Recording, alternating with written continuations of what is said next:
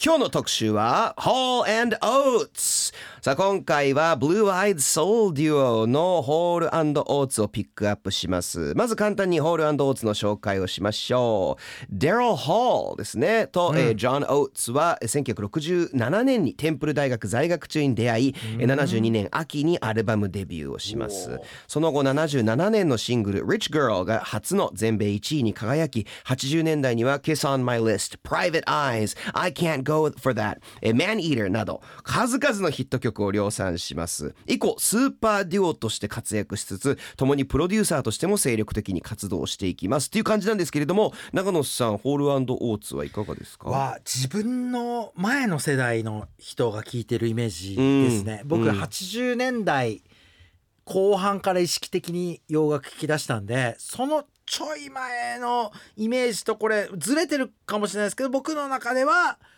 ブルース・スプリングスティーンとかマドンナとかの流れでよく間違ってたのはホールオーツとヒューイ・ルイスザ・ニュースをごっちゃにしてました。あのパワーオブラブの全然違うんですけどね。そういうなんか明るい80年代のアメリカっていう感じがします。いや本当そうですね。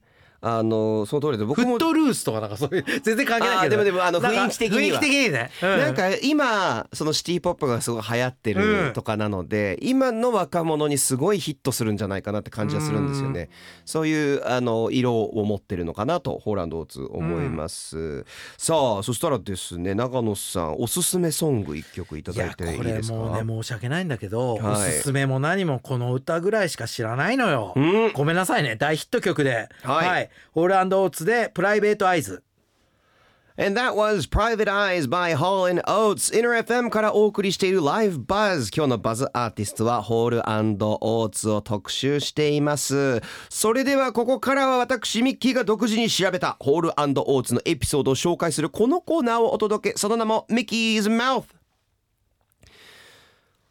ホーランドオーツミッキーズマウス、はい、早速いきますが、えー、一つ目はですね、えー、そもそもホールオーツというバンドは存在しないと。えなんですかそれ。一休さんみたいな。トンチみたいな。トンチみたいな。どういうこと？これはホールオーツのお二人、まあ、が言ってることなんですけど我々のユニットの名前はダリル・ホールジョン・オーツなんだと。ああそういうことか。はいホールオーツというふうに呼ばれるのがちょっと嫌みたいで。えなんで？わかんない。いいじゃんね。なんでみんなホールオーツって言ってんだろうみたいな。ミッキー一個聞いていいですか？はい。この台本にはホールオーツって書いてあるんです。はい。今日の特集はって。はい。今もダリル・ホールジョン・オーツなんですか？例えばアルバムとか、うん、例えば なんですけどサブスクで、はいはい、ホールオーツって検索するとあのちゃんとダリル・ホールジョン・オーツって出てくるんですよ、えー、こっちでは出てこない。あのホールオーツっていうふうには出てこないんですよ。でよくホールオーツっていうアルバムもないんだと本人たちは主張してる。なるほど。そういうのはないと。だからえ今も？今もダリル・ホールジョン書いてあったりはするんですよね、どこかいろんなところに。でもそのタイトルとしては使ってないとあとはやっぱり結果的にみんなにそう呼ばれてるからっていう。あなんです。ただホールオーツって実は元があって、うん、えー、さっきもちょっと最初に話したんですけど72年に、うん、あのお互い、えー、出会うと、うん、でこれ同じ大学なんですけどその同じ大学だってことを知らなかったんですよ。最初は対バン企画でみんなでコンテスト、に出て、えっ、とですねホールはテンプトーンズっていうバンドにいてオーツはザ・マスターズってバンドにいたんですけど、会場に行ったらそこの会場で対立してたギャング同士の抗争が始まるんですよ。でドンパチ起こるもう銃が出てきてバンバンバンとかなってそれでみんなうわーって逃げた時にたまたま2人とも同じサービスエレベーターに入ったのが出会いなんです。はあ衝撃的な出会いだ。そうなんですよ。でエレベーターの中で言ったのかは知らないですけど「え同じ大学なの？えこういう音楽好きなの?」って言って仲良くなる。えー、なんかかっこいいのがさ普通そこで、あの時の体験があってってずっとなんか言っちゃう人もいるじゃん、うん、なんかあの悲しみの銃撃戦があって、はい、プライベートアイって歌ってるのが一番怖いよね。怖い怖いですね。でもなんか出会いがそれかいっていう。でも 怖いっていうかかっこいいよね。かっこいい。それこそこの時代の映画っぽくないですか？そうだね。そうだね そうですよ。でバディムービー。そうですそうです。まさにまさに。バディムービー。で仲良くなってから3年間ルームシェアとかしだすんですよ、でで2人でルームシェアしてたアパートの一つの部屋の郵便受けにホールオーツって自分たちで書いてたらしいんですよ。それはダリル・ホールジョン・オーツって書いてんのかな？いや書いてないです。ホールオーツって書いてたんです自分書いてるじゃねえかっえー、そうなんです。最初に。表札ですよ。名字だけじゃあファンの気持ちも分かってくれよって思うよそうですね。仲間内でホールオーツっていうあだ名が出てきて、うん、それがなぜか広まったと。でもなぜかでもないけどね。ねそうですよね。ちょっとちょっと堅物の方たちなのかな。まあどうものすごいこう細かいで音楽とかをされて自分たち自分たちでもいろいろそれこそねプロデュースしたりとかっていうふうにやってるので、ね、これ一個思ったんですけど、はい、この方たちのあのコンサート行った時「はい、ダレル・ホールジョン・オーツ」って逆に言ったら恥ずかしがりそうじゃない？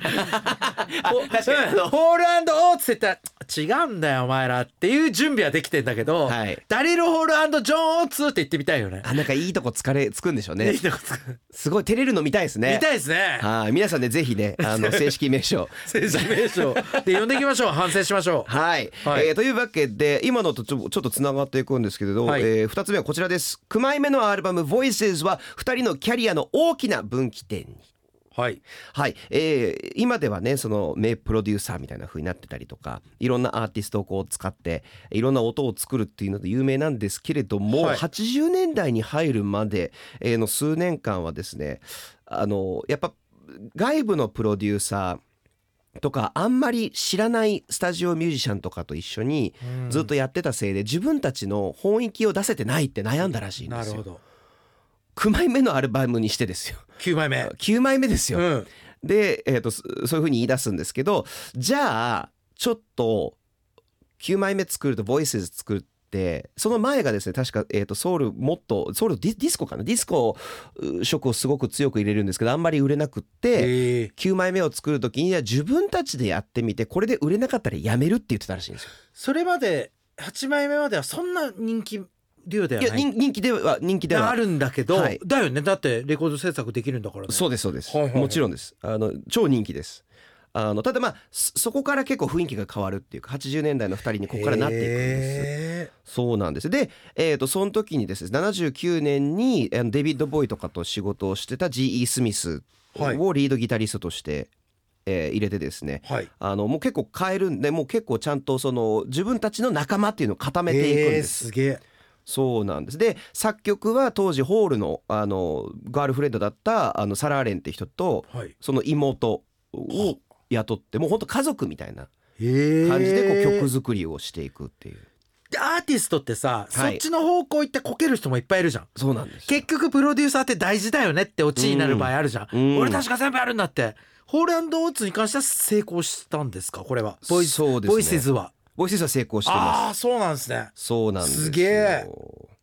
素晴らしいです。なので結構こそれでここからこういう雰囲気になっていく。今ね聞こえ聞こえてる曲の雰囲気になっていくっていう感じなんですね、はい、素晴らしいですね。ねなんかよくまさにでも長野さんもおっしゃる通りだから自分のやりたいことがやりたいんだって言って成功することってなかなかないっていうか、はい、そうなん結構なギャンブルですよね。そうなんです。相方のせいにしてピンになって売れないやつみたいな。いっぱい見てきて意外とそいつの社交性でなってたよみたいな 本当あるんですよ。俺は俺の世界はあるんだっつって。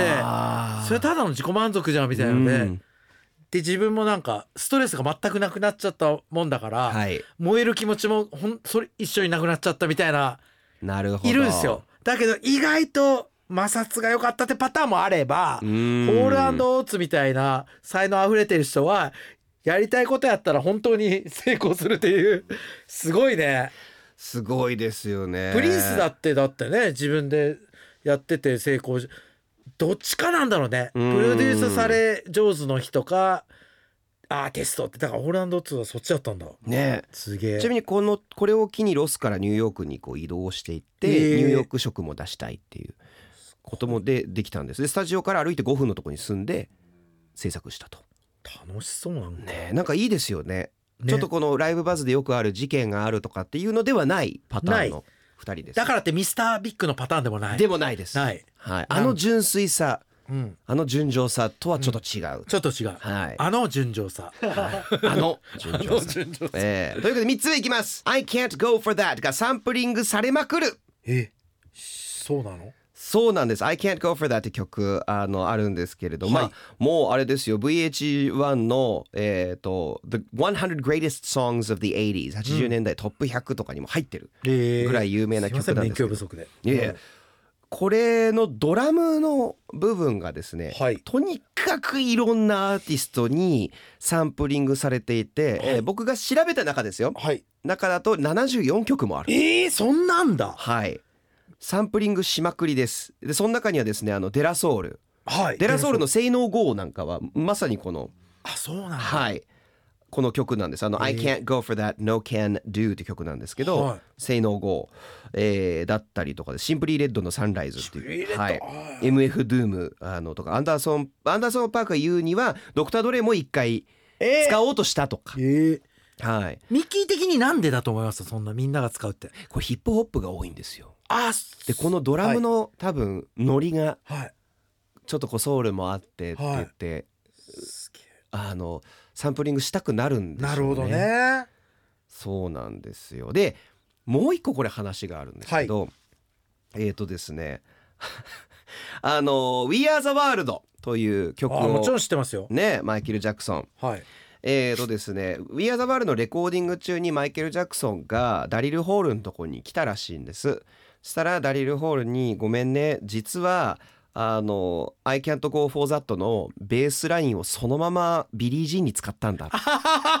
ドゥドゥドゥドゥンドゥそうです。ええー、パクっちゃった。って言ったんです。はい。ねもうすごいなって話じゃないですか、うん、でもこのホールの返しが素晴らしいんですけど知りたい。マイケル・ジャクソンに「実は僕らもこれパクってんだ」えどういうこと？この曲大好きなんだけどパクってたっていうか参考にしてるんだ。まあ、わざとそういうふうに冗談でお互いパクってたって言ってたんですけど要は参考にしたんだと。で、うん、マイケル・ジャクソンに対して僕らみんな参考にするからそういうもんだからと。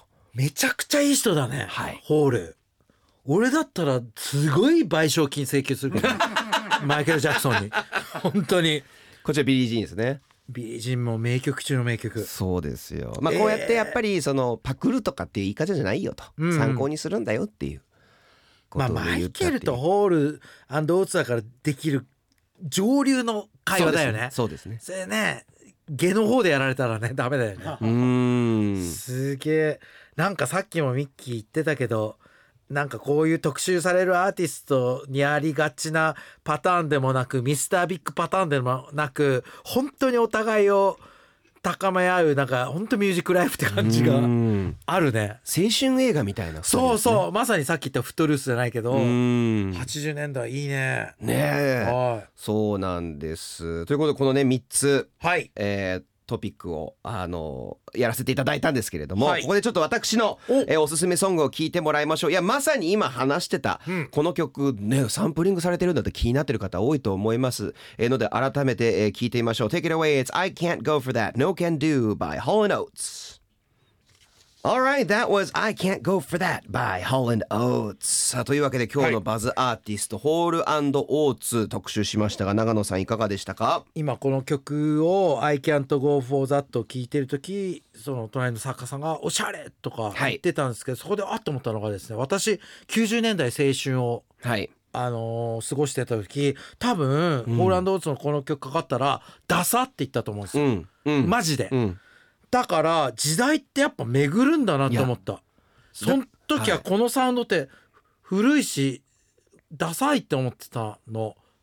ってことですよね。私もでも多分そう感じてたと思います。子供の頃は。でも今だからこそこう戻ってきたっていう、はい、難しいのがさ今の時代に合うけどさこれ課題としてどんどんハードル高くなるのが、うん、2020年代のアーティストはこれをただリメイクしたらしょうがないじゃないですか、うん、じゃあホールオーツ聞くよってなるからまた新しいデッサンをし直さないといけないから、うん、それが単に複雑なのもつまんないし、むずいね。難しいですね。難しいしあと隣の作家さんでよく考えたら何でも感動するから もう笑い声もでけえしなんかなんかガサツなあんま参考にならなかっ多分ニルバーナ流しても「わー!」とか言いそうじゃん いやいやごめんなさいなんかどうでも感受性低い人の今 感覚を今信じちゃったんですけどあこいつ何でも喜ぶやつだったって今。何でも食べる人いるじゃん店とか行って。美味しい美味しいって。なるほど。ごめんなさいなんか。いやいやでもあの間違っちゃった今日今。今日のこうターゲット僕だけじゃなくてよかったなっていうよかったし。思ってましたね。はい。はい。はい。というわけで、えー、11月にですね、Daryl Hall and the Daryl's House Band with special guest Todd Rundgren。そうです。来るんです。来日公演を開催します。ホールオーツの中心人物ダリル・ホールと世界最高峰のメロディーメーカートッド・ラングレンとの夢の共演がついに日本で実現、えーというわけでですね会場は11月19日日曜日に隅田トリフォニーホール11月23日木曜日に東京ガーデンシアターで開催スタートなど詳しい情報は各種音楽サイトをチェックしてください